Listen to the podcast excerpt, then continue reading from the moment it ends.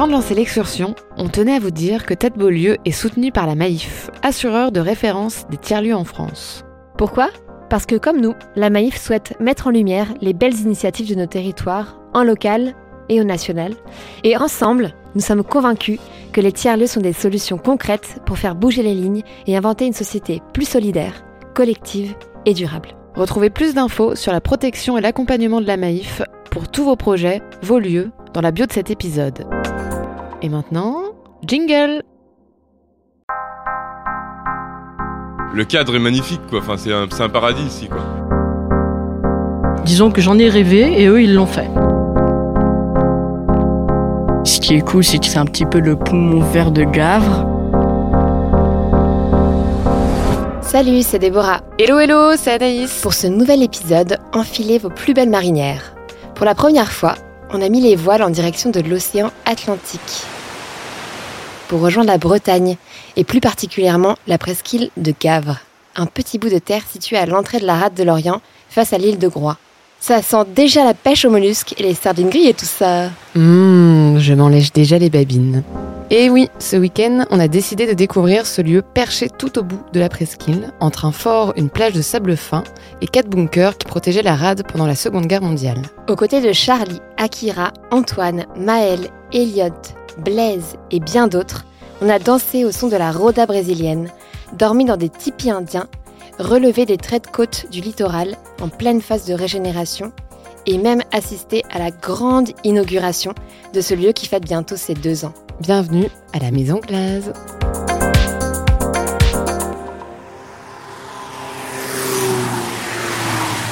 On est loin d'avoir chômé pour arriver jusqu'ici, ça on vous le dit. Train, transilien, covoiturage, stop et c'est pas fini. Allez, allez Déborah, sors ton plus grand sourire, mets le pouce en l'air, il faut qu'on s'active là. Je fais que ça Anaïs, je fais que ça.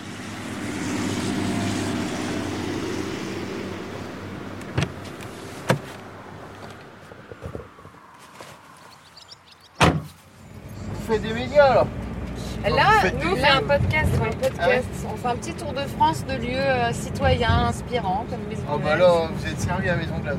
Franchement, trop bien. Ouais, trop bien. C'est un lieu que tu as l'habitude de fréquenter C'est vachement drôle, c'est même nous ici, on fait partie d'assaut de- d'achat de, produits bio. euh, ça s'appelle le Gaz. Et euh, c'est un groupement associatif en fait, on fait des achats euh, en mode zéro déchet et en mode euh, bon, on achète euh, 20 kilos de pâtes qu'on va se distribuer quoi, vous voyez. Ouais. Voilà. En face vous avez Gare. Les Gaves c'est une presqu'île, c'est pour ça ça fait le grand tour. Et il n'y a qu'une seule route quoi, il y a un tombolo pour passer à Gave. Ok. Vous voyez, il va vous emmener jusque là-bas et vous aurez quoi euh, 10 minutes à marcher euh, pour aller jusqu'à Gave après tranquillement Pour aller jusqu'à Maison. Trop bien.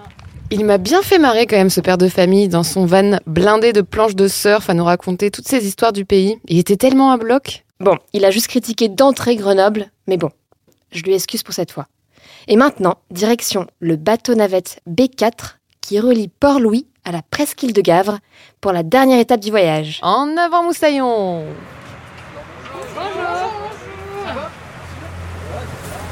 Je suis excitée comme une gosse. Il fait grand soleil, des voiliers sont calés là dans le sable en marée basse, les mouettes chantent, le soleil caresse nos visages pas vraiment très très bronzés. Ça sent clairement les vacances, tout ça, dis-moi. C'est carrément ça. Et c'est loin de me déplaire. L'accueil des gens est très très cool, tout le monde a le smile, et j'ai adoré notre petite balade en stop tout à l'heure. C'était une première pour ma part.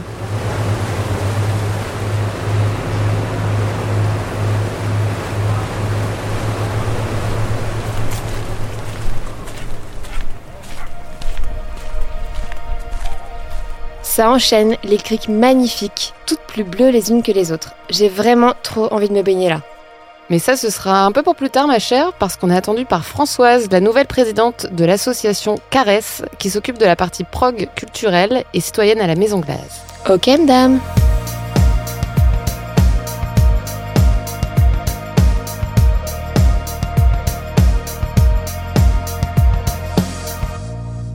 Je suis Françoise Kerr, euh, habitante de Gavre, voilà. Et quand euh, Maison Glace a, ouvert, euh, je suis d'abord venue en, curieuse. Et j'ai vite compris de quoi il en, il retournait. Et moi, je suis, bon, j'ai 71 ans et disons que j'en ai rêvé et eux, ils l'ont fait. Voilà. C'était un slogan publicitaire de je sais plus quelle marque, mais ça m'a tout de suite plu. Donc, euh, je fais partie de l'équipe euh, des premiers, quoi. À l'époque, je, je me demandais pourquoi on partageait pas euh, euh, des activités, du matériel, du, euh, je sais pas, c'était une idée. Euh, bon, c'est 68 hein, qui est passé par là et on a, on a fait des rêves aussi, quoi. Donc la vie s'est chargée de, de nous orienter différemment.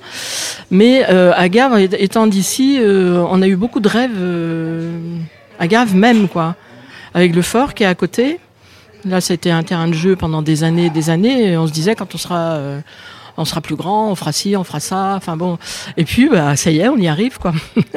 J'ai toujours voulu vi- vivre ici. Je comprenais pas que mes parents, euh, qu'on habite à Lorient, qu'on revienne les week-ends ici. Euh, voilà. Pour moi, c'était une évidence de vivre ici tout le temps. Voilà. Et comme je me suis mariée à un Gavray après, donc voilà. c'est une ambiance très insulaire. Il y a, ouais, c'est, euh, c'est assez, hein, c'est particulier quand même, ouais. Et hum, disons qu'on est, euh, on est une, île où on peut venir euh, en voiture, quoi. Voilà, mais ça reste très insulaire, ouais. Donc un peu clanique, un peu, euh, ouais. Donc au départ, à, l'origine, ben, il y avait la pêche et l'arsenal. Donc c'était les deux activités. euh, et puis petit à petit, ben, l'arsenal a fermé, la pêche a périclité, et maintenant, euh, ben, c'est le, le tourisme, quoi. hein, euh, ouais. Donc il y a les gens qui reviennent, euh, des Gavrais qui reviennent à, la retraite. Il y a des jeunes maintenant, ben, comme l'équipe de Maison Glace là maintenant, hein, qui euh, qui viennent à, qui, à Gavre, euh, qui avec leur travail, beaucoup. Il y a du télétravail, il y a du des auto-entrepreneurs. Enfin, ouais, c'est c'est un renouveau. Pour moi, c'est un renouveau, quoi, vraiment.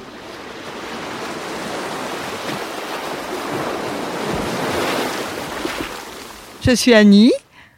Ben, J'habite Gave depuis 24 ans à peu près. Euh, Ça fait 75 ans que je connais Gave parce que mes parents avaient acheté une petite maison et que je venais en vacances tous les ans. Et puis à la retraite, ben, j'ai aimé en fait et ben, je suis venue acheter une petite maison à Gave. voilà. On allait au port pour chercher le poisson à l'époque. Les pêcheurs arrivaient le vendredi soir et on allait chercher du poisson avec mes grands-parents, mes parents, voilà. Le petit rituel, l'été, ben, c'est la plage, la grande plage, euh, avec mon vélo, et puis euh, ben, mon petit train-train, mes courses, que je vais souvent au marché de Port-Louis, tout ça. Et puis l'après-midi, ben voilà, quand il fait beau, la plage avec les copines, le Guarem.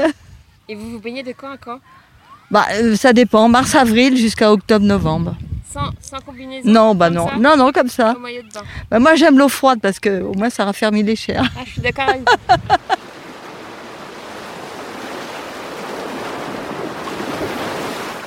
Alors, euh, je m'appelle Maëlle et euh, je viens de Bruxelles. Là, pour le moment, je suis en vacances avec une amie. Je trouve que les, les rues, le centre est un petit peu, euh, pas déprimant, mais ça fait un peu, euh, je sais pas, ça ressemble un peu à la mer du Nord en Belgique, qui est un truc qui me déprime un peu. Donc voilà, un peu euh, village de seniors, tu vois. Il n'y a pas beaucoup de, de vie, on va dire, genre. Ça manque un peu de vie dans le centre. Mais sinon, à part ça, c'est sympa. C'est sympa pour se reposer, quoi. C'est pas ici qu'on va faire de grandes choses. euh, C'est super mignon.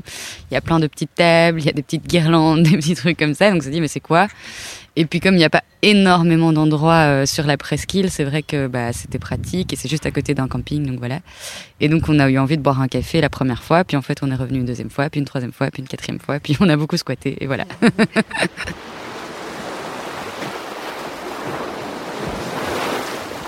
Moi, je m'appelle Elliot, j'ai 13 ans. On va dire c'est un petit peu le poumon vert de Gavre. Puis ce qui est cool, c'est qu'il y a des potagers. Donc on peut cultiver ici, alors que dans tout Gave, il n'y a rien pour cultiver. Enfin, il n'y a pas grand-chose, il y a juste... euh, Bah, Gave, il n'y a rien, il y a juste Plouinec. Que bah là, c'est cool. Parce que du coup, on peut prendre des tomates, ci, cela. Même si j'en prends pas, mais... euh, J'aimerais bien des fois arroser parce que du coup c'est participatif. Du coup tout le monde vient arroser comme il veut, euh, récolter, euh, semer, tout ça. Il y a aussi des poules, des poules, beaucoup de poules, c'est très cool ça. tous les déchets, et ben, ils sont repris par les poules.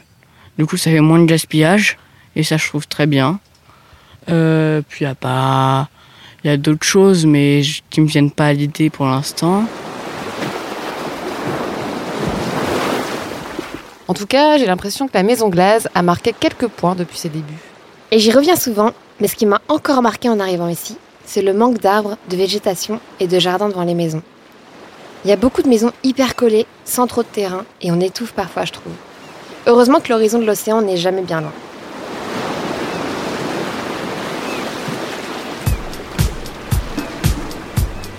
Et c'est pour ça que la Maison Glace a bien pris le contre-pied de tout ça en laissant la nature se régénérer sur ce terrain anciennement militaire. Elle reprend ses droits petit à petit et avec beaucoup de poésie.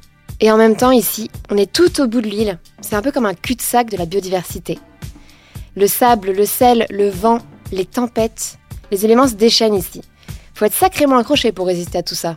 Autant dire que c'est des méga warriors les plantes ici. ah, c'est clair. Tiens, Akira pointe le bout de son nez. C'était la course un peu plus tôt, mais maintenant c'est l'heure de l'apéro. Allons nous caler avec elle pour qu'elle nous raconte un peu comment tout ça a commencé. Allez, je te suis. Toujours d'ailleurs, hein, quand on dit apéro. Et si on peut se mettre euh, au niveau de la dune, regarde juste là, au-dessus du bar, pour admirer le sacré coucher de soleil qui se prépare, je ne dis pas non. hein. Allez.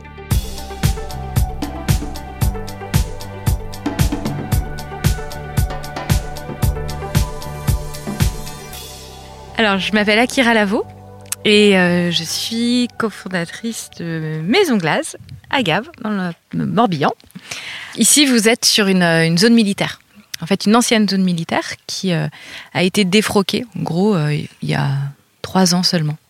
Et donc, on a là 300 ans d'histoire militaire parce que c'est un, c'est l'entrée de la rade de l'Orient. C'est aussi ben, une protection de la mondialisation, en fait, des échanges internationaux qui se développent à partir de, bah ouais, du XVIIe siècle. Euh, donc c'était la protection de la Compagnie des Indes, mais c'est aussi le fait que pourquoi Gavre, c'est un tout petit caillou mais qui est hyper stratégique pour la France de manière générale, et pourquoi ça a été autant militarisé. Donc en 1967, euh, le site devient une colonie de vacances pour enfants de soldats. Et ça a eu euh, une activité comme ça jusqu'au tournant des années 2000, qui a été un moment assez euh, important dans toute la rade de l'Orient, puisque l'armée a fait une grande rationalisation de ses actifs immobiliers. Ils sont partis de plein d'endroits. Et ils ont désaffecté ce site, quoi. 2010. En 2010, tout s'arrête ici. Et puis, ben, faut imaginer un, un hectare et demi, euh, tout fermé, volets fermés, avec euh, une mauvaise euh, barrière rouillée partout et tout. Et euh, en 2015, la mairie arrive à négocier avec euh, la défense de pouvoir utiliser ce lieu pour accueillir les centres de loisirs du coin, faire des mini-camps et tout. Et en 2018, le- l'armée informe la mairie qu'ils sont en train de vendre le site. Et il y avait plutôt dans le viseur un projet euh, touristique. Un projet genre Thalasso, Balnéo, le maire dirait un projet plutôt luxe, plutôt haut de gamme. Et euh, il y a eu de gros débats au sein du conseil municipal. Et à ce moment-là, euh, la mairie a fait un choix qui était de dire, euh, en fait, soit on continue de surspécialiser ce territoire dans le tourisme et de dire, bon, bah, on met l'accent sur la création d'emplois en saison et le développement touristique, soit on essaie de plutôt aller rééquilibrer et d'aller chercher un projet bah, qui va permettre de travailler sur la revitalisation du village, qui est un village qui a perdu euh, la moitié de ses habitants en fait en- entre maintenant et les années 1970 quoi. Mais la mairie a fait plutôt le choix de, de donner une nouvelle vie à cet endroit, tout en maintenant quand même un bout d'activité touristique. Leur, leur idée c'était de dire oh, il faut qu'il y ait faut quand même continuer d'accueillir ces colonies de vacances et puis ben si on peut trouver un projet qui puisse quand même permettre ben, euh, de faire du développement touristique un peu autrement, pourquoi pas après tout. Ils font une grande réunion publique en novembre euh, 2018 pour annoncer que la mairie préemptait. Et là, les habitants ont dit, bah, nous, ici, ce qu'on a envie de faire, bah, c'est faire la fête. faire la fête, euh, s'approprier le site et tout, puis bah voilà quoi. Je suis Dominique Levoidec, je suis maire depuis euh, 2008, mars 2008. Et pour la petite histoire, euh, j'ai été élu le, je crois que c'est le 9 mars et le 10 mars, euh, la commune a été euh, a subi une submersion marine très importante. Donc le lendemain de mon, mon élection et euh, on va dire euh, le cadre euh, et puis le fil d'Ariane de mon mandat était était fixé. on était parti de loin hein, sur, ce, sur cet équipement et j'avais pris rapidement contact avec France Domaine parce que France Domaine, c'est l'organisme euh, fiscal qui gère les transmissions des friches militaires, en fait, bah, des friches militaires, des biens de l'État, en fait, hein, donc quand ils sont à vendre. Donc j'avais pris contact avec France Domaine assez tôt pour leur dire, nous, on est intéressés par cette affaire qui, à un moment ou un autre, va être va être sur le marché parce que bon, j'en ai mesuré assez vite le, potentiel. Et je me suis dit, euh, bon, il y a quelque chose à faire sur ce, sur ce site-là. Euh, le fait que, on va dire, c'est une friche militaire, cette friche militaire euh, soit disponible, c'était une opportunité. Cette opportunité, il fallait la saisir. Donc je suis parti de loin, ce qui fait qu'on l'a acheté pas cher, en fait. Hein. Donc ce, ce, site, 220 000 euros tel qu'il est, là, c'est c'est donné. J'avais pas une idée précise, bien sûr, de ce qu'il fallait faire. Ce, que je savais, c'est que et on l'a testé un peu, c'est que j'ai demandé une, autorisation euh, d'occupation temporaire, c'est un dispositif, euh, ce qui s'appelle AOT, pour pouvoir euh, la commune se tester un peu là-dessus. Et donc on a pu accueillir des enfants l'été, des centres de loisirs, parce qu'on voulait que une activité jeunesse perdure. Et puis, quand on l'a acheté, je me suis dit, on va faire une porte ouverte parce que les, les passaient toujours à côté de ce site, mais on était privés. Et j'ai dit, on va faire une journée porte ouverte, puis on va voir comment les vrais réagissent. On a eu un monde fou. Et là, je me suis dit, alors oui, donc il doit être restitué aux vrais, ce site, euh, d'une manière ou d'une autre, en fait. Hein. Depuis que Maison Glace est là, euh, ça, ça, a fédéré mais quelque chose de, de, puissant, quoi. Ah ouais, ouais, vraiment. Hein. on peut dire qu'en en deux ans, là, puisqu'aujourd'hui c'est l'inauguration, parce qu'on n'a pas pu euh, le faire euh, pour euh, des raisons de Covid, mais je peux dire que depuis deux ans, ouais, il y, y, a un vrai mouvement fédérateur, quoi. Hein. Ouais. Parce que là, en très peu de temps, il y a eu trois créations d'associations, il y a des ateliers, ouais. Donc ici, oui, c'est ça. À, Glaze, ouais, on, on émène des idées et puis euh, on met en place quoi. si ça si ça passe, euh, allez, on met tout, tout en place. Il y a ils ont ouais, il y a le matériel, il y a, il y a les, envies euh, et puis on y va, on fonce quoi. Donc il y a ouais, il y a eu qu'est-ce qu'on a monté?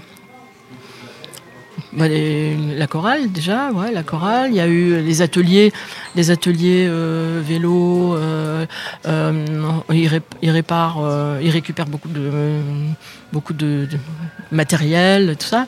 Le recyclage, la presse, la presse à, à pommes. il y a la la, la, bière, la brasse, ils brassent, ils brassent le, ouais. Il y a eu le carnaval, il y a les rencontres avec euh, les, personnes âgées du, foyer logement, enfin des repas, euh, la cotriade, il y a eu l'accueil des tiers-lieux là aussi. Euh, qu'est-ce que je pourrais dire Ouais, les cours de cuisine. On mange bien, on rigole bien. Puis c'est une, une, équipe de joyeux, de joyeux quoi.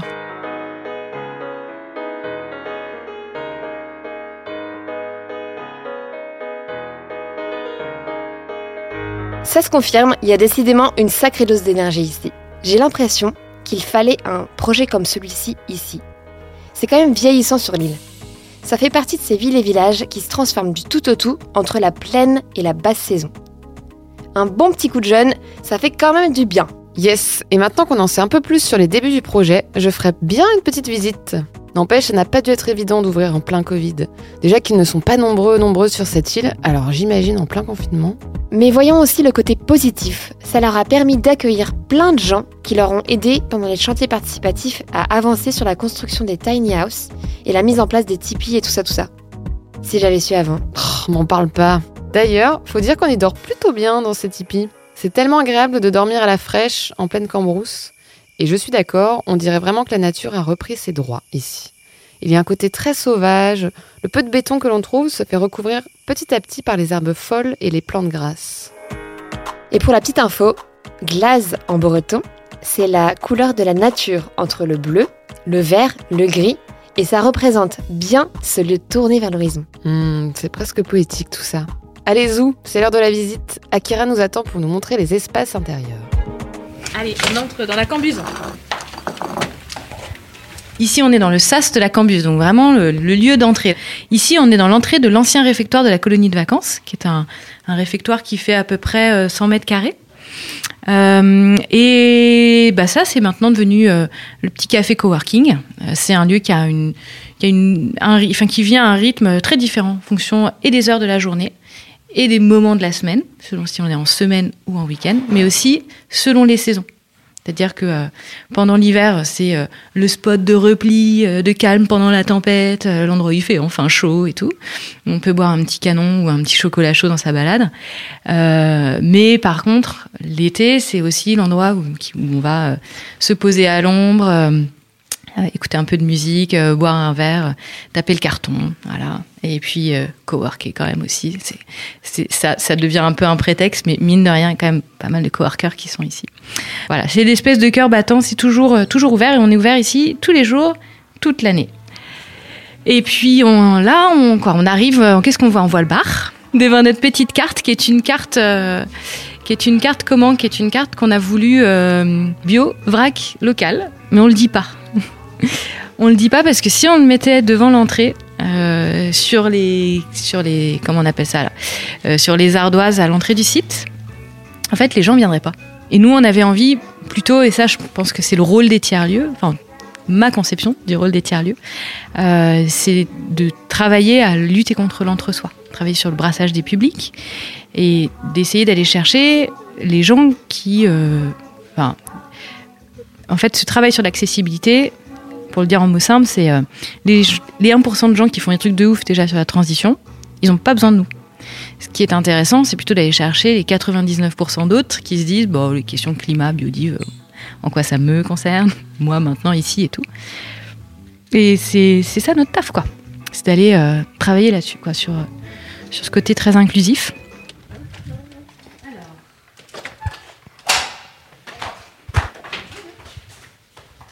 Donc là, ici, on est dans la Longère, qui est un ancien bâtiment d'animation, un endroit euh, qui était comme ça, quoi, tout, tout grand, tout vide, et dans lesquels les gamins étaient mis à l'abri s'il y avait euh, gros temps, tempête et tout. Puis ils jouaient, euh, ils faisaient du ping-pong et du badminton. on a retrouvé des centaines de balles de ping-pong coincées au-dessus des anciens néons qu'il y avait, puis qu'on a dégagés. Cet espace, ben, c'est. euh, comment on pourrait appeler ça? C'est comme une sorte de petite salle polyvalente, mais à programmation citoyenne, quoi. Ça qui est plutôt cool. En fait, moi, j'étais très opposée au départ à cette histoire de, de privatiser ce, site, enfin de pouvoir privatiser ce site ou partie de ce site pour euh, des événements privés, parce que je me disais, ben, c'est un projet de réappropriation, d'appropriation citoyenne d'un- site qui était confisqué. Euh, et en réalité, c'est bon, on l'a fait parce qu'il fallait, enfin, on s'est dit, il y avait une demande de fou, quoi. Et de fait, euh, tous les, enfin, ouais, trois week-ends par mois. En fait, on interdit par contre les privatisations en juillet et en août, mais euh, trois week-ends par mois, euh, ce site, il accueille ça, quoi. Évidemment, ça participe vraiment à notre modèle économique, mais c'est aussi une autre manière de créer du lien euh, très fort et très avec une émotion hyper particulière pour les habitants avec ce site. C'est-à-dire que si tu te maries là, ou que tu fêtes, je sais pas moi, tes 50 balais ici, bah, le lien que tu crées avec cet endroit, il est incroyable. Puis c'est des gens qui reviennent presque un peu en pèlerinage sur euh, ah mais putain, il y a deux trois mois on a fait ça et tout, c'était trop cool. J'aime vraiment bien cette idée d'avoir un espace que les Gavrais et Gavraises peuvent utiliser pour la vie de tous les jours, pour des mariages, des anniversaires, des événements quoi. C'est un peu comme la nouvelle salle des fêtes finalement. Et je trouve ça top que ce soit intégré dans le lieu comme un prérequis de la mairie. Ça donne plutôt le ton, quoi. Après il faut savoir lâcher prise hein, parce qu'on n'est pas toujours sûr des goûts et des couleurs, euh, ni de l'état des mariés en fin de soirée. Tu m'étonnes. D'ailleurs, en parlant de soirée dansante, je crois que le concert de Roda de Samba est sur le point de commencer. Oh bien, je kiffe trop ces musiques et ces danses. Tu savais que Roda, ça voulait dire autour de la table. C'est une tradition qui vient tout droit du Brésil. Tous les musiciens se mettent en fait autour de la table. Le public danse en cercle juste autour. Ça donne une énergie de dingue et souvent l'ambiance est muy caliente. Oh là là, vendu, m'en dis pas plus, je vais sortir mes plus beaux pas de danse, tu me connais.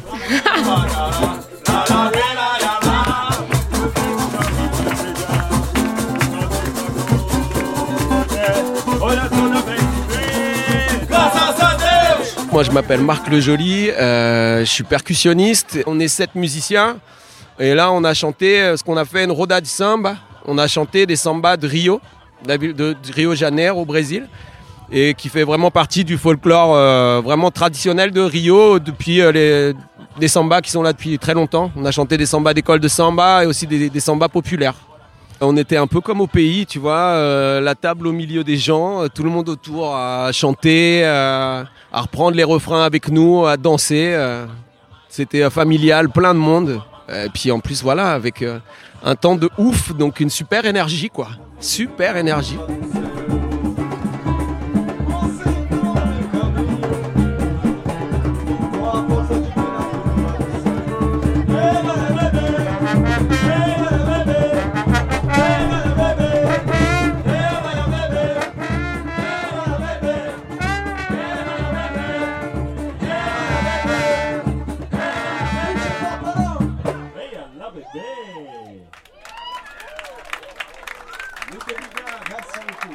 J'avoue, on peut le dire, c'était vraiment chaud ce soir.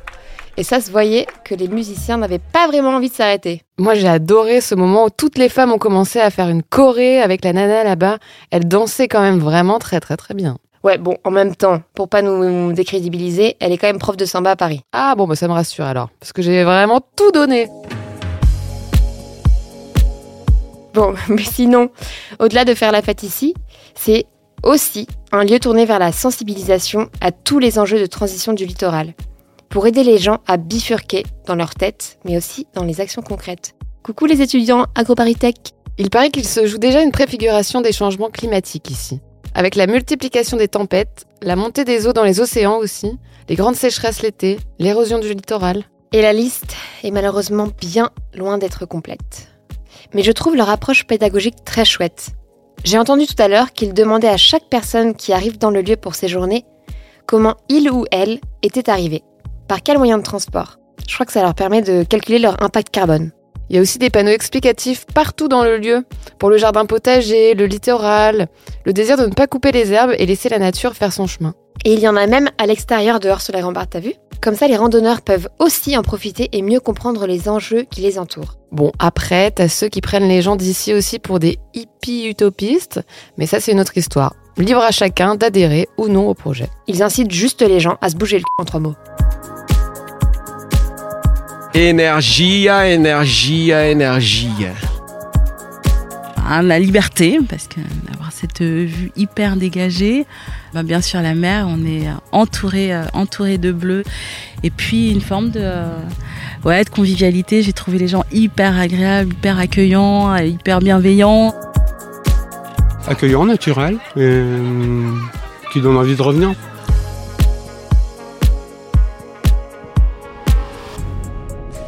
Alors, je m'appelle Antoine Chaumeil, je suis étudiant en césure en études d'agronomie, qui est un gros mot pour parler, pour rassembler un petit peu euh, tout ce qui est agriculture, élevage, transformation alimentaire, euh, conservation, voilà, tout ce qui est lié au système alimentaire.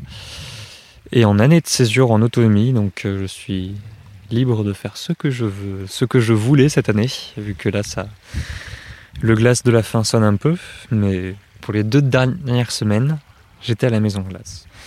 Et du coup, le fait de d'arriver ici, qu'il y ait les possibilités de faire bénévole et que le lieu est quand même idyllique, que ça soit sur la, la pointe, au bout de la pointe des saisies, euh, sur une presqu'île entourée par la mer, les rochers, la dune, euh, et un peu le côté euh, idyllique qui m'attirait quand même pas mal. Et aussi le fait de, de travailler en collectif ici à la Maison Glace, avec différents statuts, différentes personnes, c'est quand même quelque chose qui me plaît.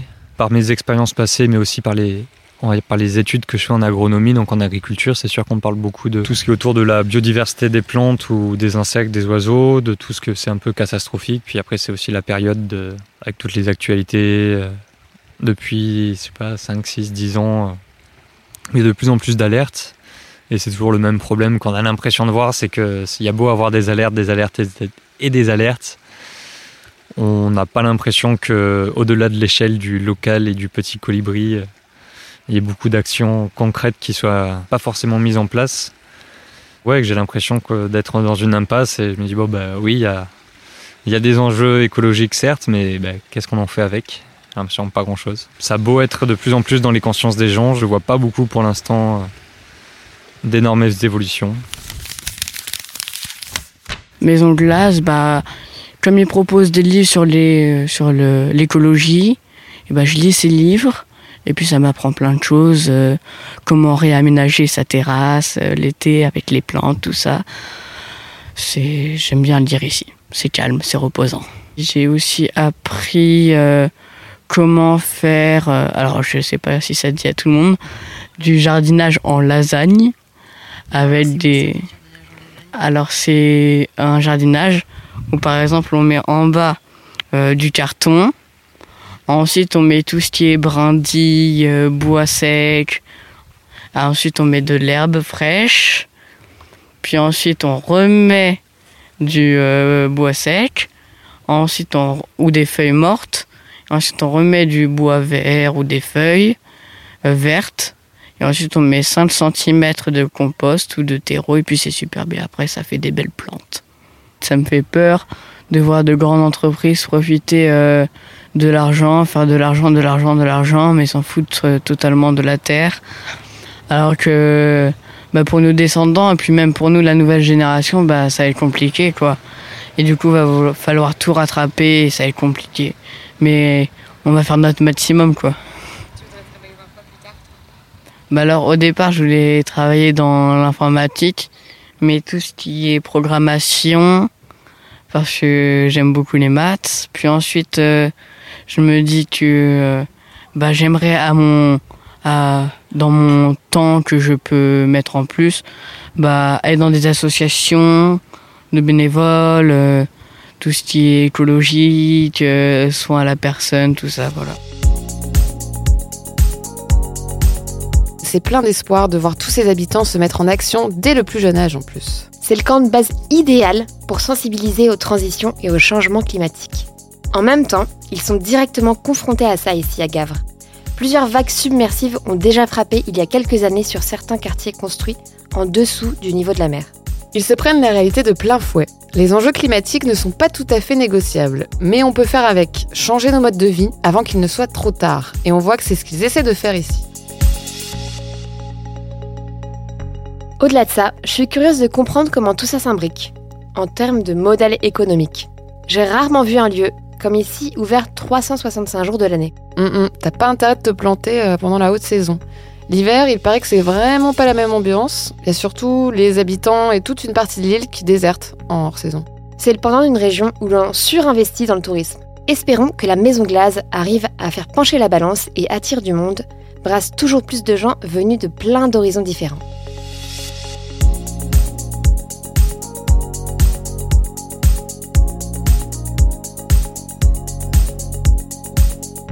Moi c'est Sylvain, je viens de, la région de Grenoble à l'origine, j'ai fait mes études là-bas. Alors notre modèle économique, la priorité c'est de fonctionner toute l'année. C'est une sorte de contrat moral euh, euh, avec le maire notamment.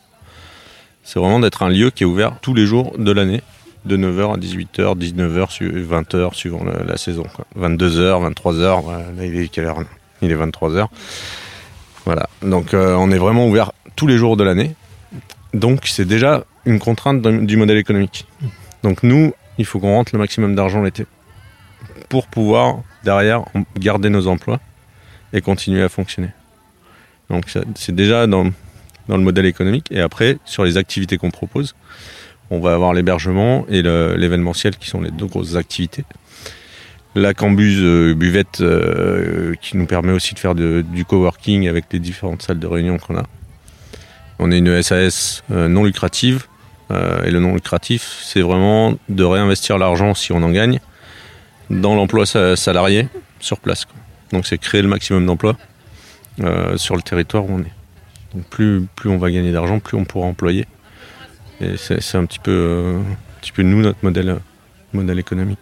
Sociétalement, ce que ça apporte, c'est ce qui a été un petit peu sucré ces dernières décennies. C'est du lien euh, sur le territoire via des activités publiques. Et ça, les tiers-lieux le remplacent. Les postes qui ont fermé, euh, les médiathèques, euh, des, lieux de rencontre en fait qui, existaient dans les différents dans, dans les villages avant. Ça crée du lien et ça permettait aux gens de se rencontrer. Et je, pense que les tiers-lieux sont aussi là pour, pour remplacer ce, vide qui s'est créé et, ce, et cet isolement qui, a été créé après ça pour les gens dans les villages et dans les villes. Il y a quatre axes de travail en fait dans le projet Maison Glace. Il y a d'abord travailler autrement, donc c'est autour de la évidemment de la production, ou du rapport au travail. Euh, L'idée c'est euh, bon, le coworking, se réunir, etc. C'est aussi être entreprise d'insertion, qui est une sorte de transition professionnelle. Euh, premier axe de travail. Deuxième axe, c'est explorer le monde qui vient. Et ça, c'est tout un tas d'ateliers, d'événements, de programmation autour de changer notre manière d'être au monde. Euh, voilà. Donc ça peut être par exemple des ateliers de cuisine végétarienne. Ben, ça se passe sur l'estran.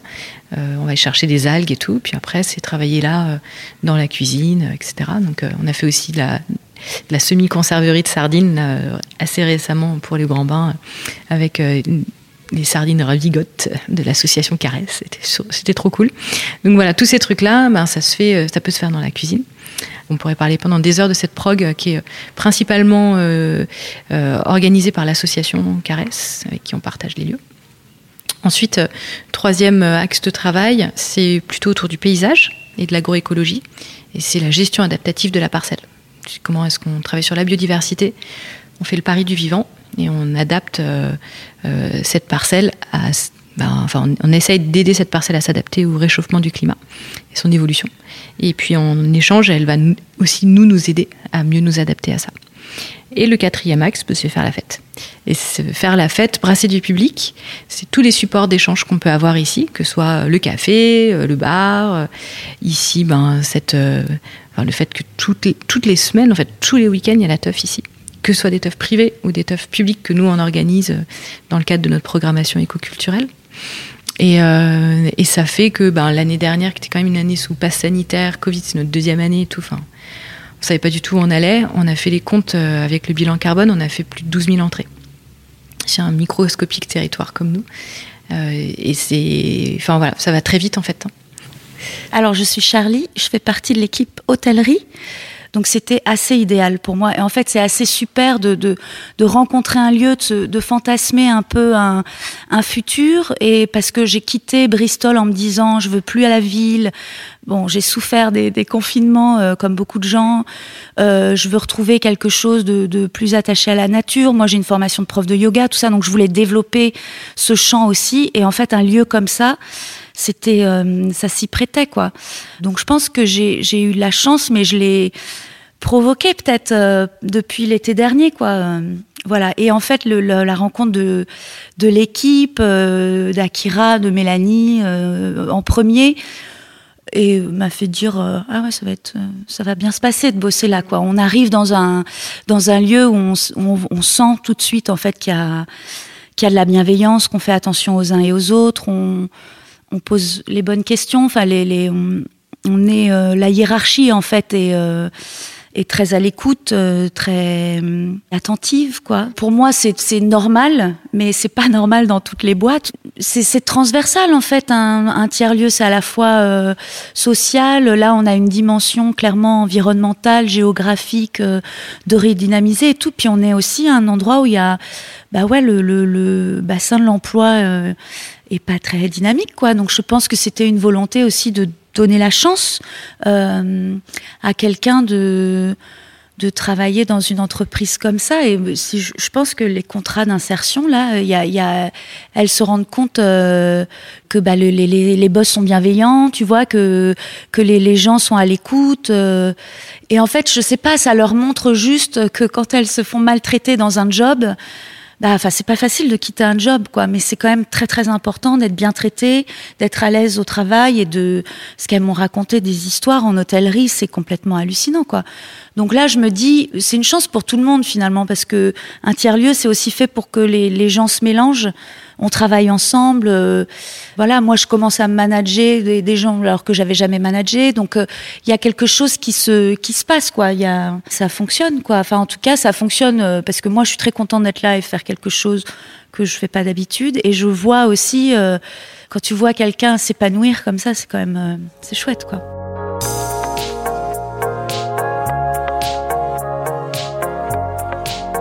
Je ne connaissais pas ce dispositif d'emploi de réinsertion en milieu rural. Je trouve ça plutôt cool que les lieux comme ça y fassent appel en tout cas. Ça a toute sa place ici. Je trouverais ça encore plus dingue qu'ils arrivent à donner plus de place et de responsabilité à ces personnes-là qui sont sûrement très éloignées de tout ça. Ce serait une belle preuve de réussite. Je ne sais pas si c'est au programme, mais l'idée serait canon, effectivement. Ça me rappelle un peu ce qu'on avait vu, euh, tu te rappelles, à Coco Velten à Marseille, mais pas forcément avec ce concept labellisé. Ah ouais, c'est vrai. En tout cas, ce lieu fait de sacrés mélanges d'usagers et d'usagères. Et en même temps, quand je vois le parcours de toutes les personnes de l'équipe, c'est très différent, mais finalement assez complémentaire. Mm, mm. Avec toujours, mine de rien, en tête de file Akira, comme capitaine du navire. Et d'ailleurs, il me semble qu'elles étaient trois fondatrices au début, mais pour pas mal de raisons pro et perso, à l'ouverture, il ne restait plus qu'une seule fondatrice. Donc forcément, aujourd'hui, les équipes s'appuient beaucoup sur elle. Je sais pas comment l'expliquer, mais il y en a qui sont impliqués différemment en fait dans, l'entreprise.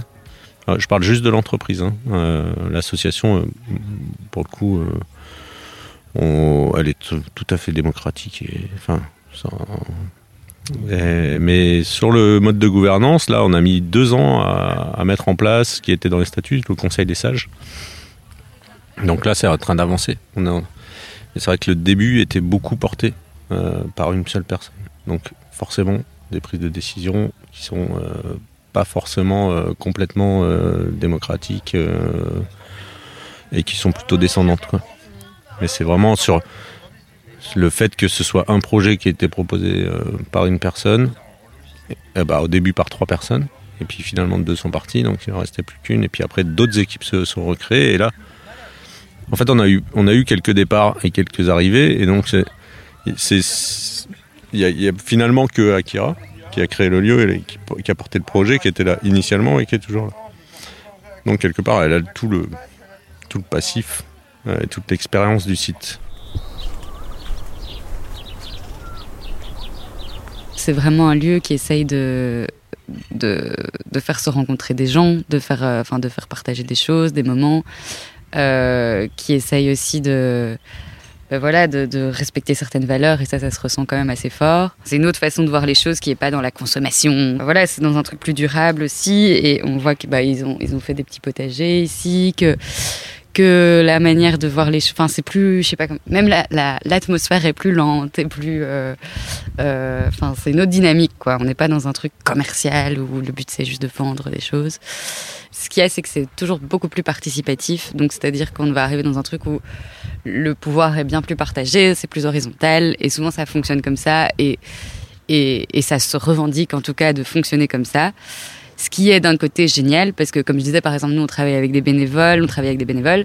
Bah, les bénévoles, ils pouvaient parfois choisir euh, ah tiens, j'ai envie de de, pro- de programmer tel film, euh, et donc on allait écouter les bénévoles aussi pour continuer à toujours travailler de manière horizontale.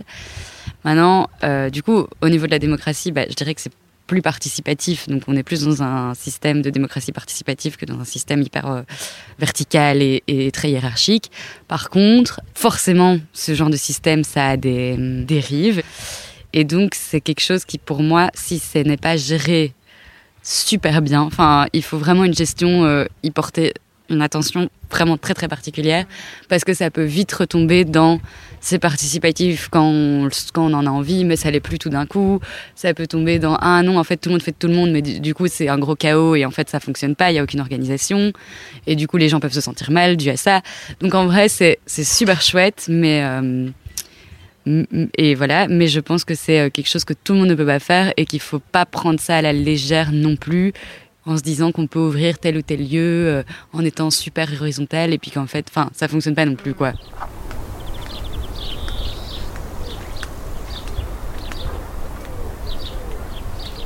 Moi, je m'appelle Blaise. J'habite Gave depuis une vingtaine d'années. Je me sens bien, je viens ici, je suis posé, c'est calme. Et ça me permet de sortir de chez moi, parce que bon, je suis limité en trajet. Et quelquefois, je passe ma journée euh, ça va. Quoi. Donc là, je suis... quand je viens ici, je suis bien. Je suis détendu. Et puis les gens sont bienveillants. Donc ça, c'est aussi, euh, ce qu'on ne trouve pas ailleurs, par contre. C'est vraiment spécifique. La bienveillance, c'est, je connaissais pas avant. C'est la première fois que dans une entreprise que je vois ça. Ici, on peut parler, quoi. Plus de démocratie qu'en dehors. Que dans la vie normale, en gros. Quand on veut discuter, échanger, euh, au moins on nous écoute. C'est la différence. Sauf que euh, en politique, euh, on vous écoute jamais. Et euh, on parle beaucoup, les promesses. Hein, C'est la différence, quoi.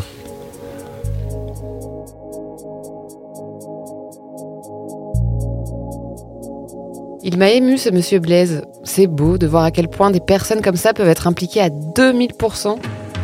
Et tu vois bien que ça leur apporte autant qu'au lieu. C'est vraiment un bel échange. Ouais, sans en abuser. On sait que les tiers-lieux demandent beaucoup d'implication. Faut quand même avoir les reins solides pour porter tout ça. Je me demande si la gouvernance va évoluer vers quelque chose de plus ouvert au sens large.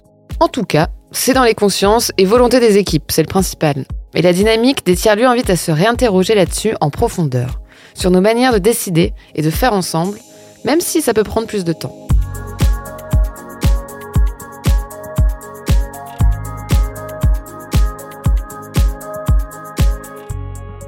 L'épisode touche maintenant à sa fin, les moussaillons. Les baignades matin, midi et soir sont terminées. Oh là là, ce cadre exceptionnel va bien me manquer. Franchement, je me projette bien à vivre ici, moi. Au calme, les pieds dans l'eau, les mains dans la terre. Et encore un projet de la longue liste des lieux où Anaïs veut vivre. Encore un. Après, je m'interroge quand même beaucoup sur l'avenir de cette presqu'île. Entre les vagues submersives, les tempêtes, la bétonisation. Ouais, d'ailleurs, la dernière actu en date, c'est que là, juste à côté de la maison glace, dans le terrain vague plein d'herbes folles et bourré de biodiversité, vont se construire plusieurs lotissements avec une cinquantaine de logements. Je ne comprends vraiment pas comment un projet pareil peut encore sortir de terre après tout ce qu'on vient de se dire et de vivre. C'est comme si Maison Glaise était prise au piège par la bétonisation. Tout se resserre autour d'elle. C'est presque le seul endroit encore laissé un peu naturel sur la presqu'île, donc c'est bien dommage. Il va falloir lutter pour préserver ce poumon vert. Et l'équipe a l'air d'être motivée comme jamais pour préserver et redynamiser cette commune de 700 habitants et habitantes. D'ailleurs, plusieurs jeunes se sont installés dans les alentours depuis que le projet a vu le jour. Ça participe vraiment à la transformation du territoire. Et quand on sait que 60% de la population a plus de 60 ans et 20% plus de 80 ans, eh ben, il était vraiment temps. Hein. Et on est au bout du bout quand même ici. hein. L'espace-temps est, est bien différent, moi je trouve. On peut ne voir personne mais ne pas s'ennuyer pour autant. C'est ce que nous confiait avec émotion Cédric, un habitant presque né dans le bar du coin. Ah, ces Bretons. Ils sont forts pour nous faire chavirer les cœurs. Hmm, je peux te dire que mon petit cœur d'artichaut en a pris un coup là. Ce que je garde à l'esprit aussi sur ce séjour, c'est la capacité de la nature à se régénérer. Un peu comme la dune de la grande plage qu'on a vue l'autre matin.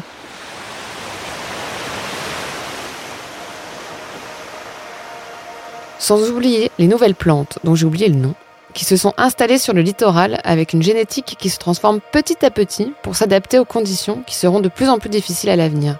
C'est assez dingue. En un mot, ici, on prépare le futur avec joie et simplicité. Sans la joie et la fête, c'est quand même beaucoup moins marrant de se confronter à tout ce qui va nous arriver dans les prochaines années. Il faut en être conscient. La joie, ça donne de l'élan et surtout, ça mobilise les troupes. En tout cas, moi je repars gonflé à bloc.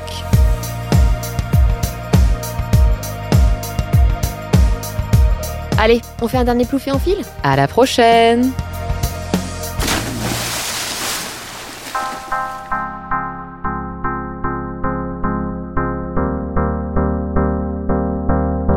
Merci d'avoir écouté ce nouvel épisode de Tas de Beaulieu.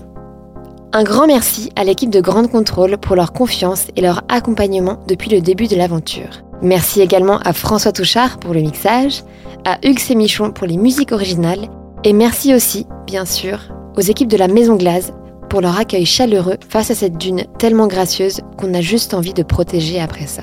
Et si vous avez aimé ce podcast, n'hésitez pas à mettre 5 étoiles sur les plateformes d'écoute. Ça serait un beau coup de pouce pour nous et le projet.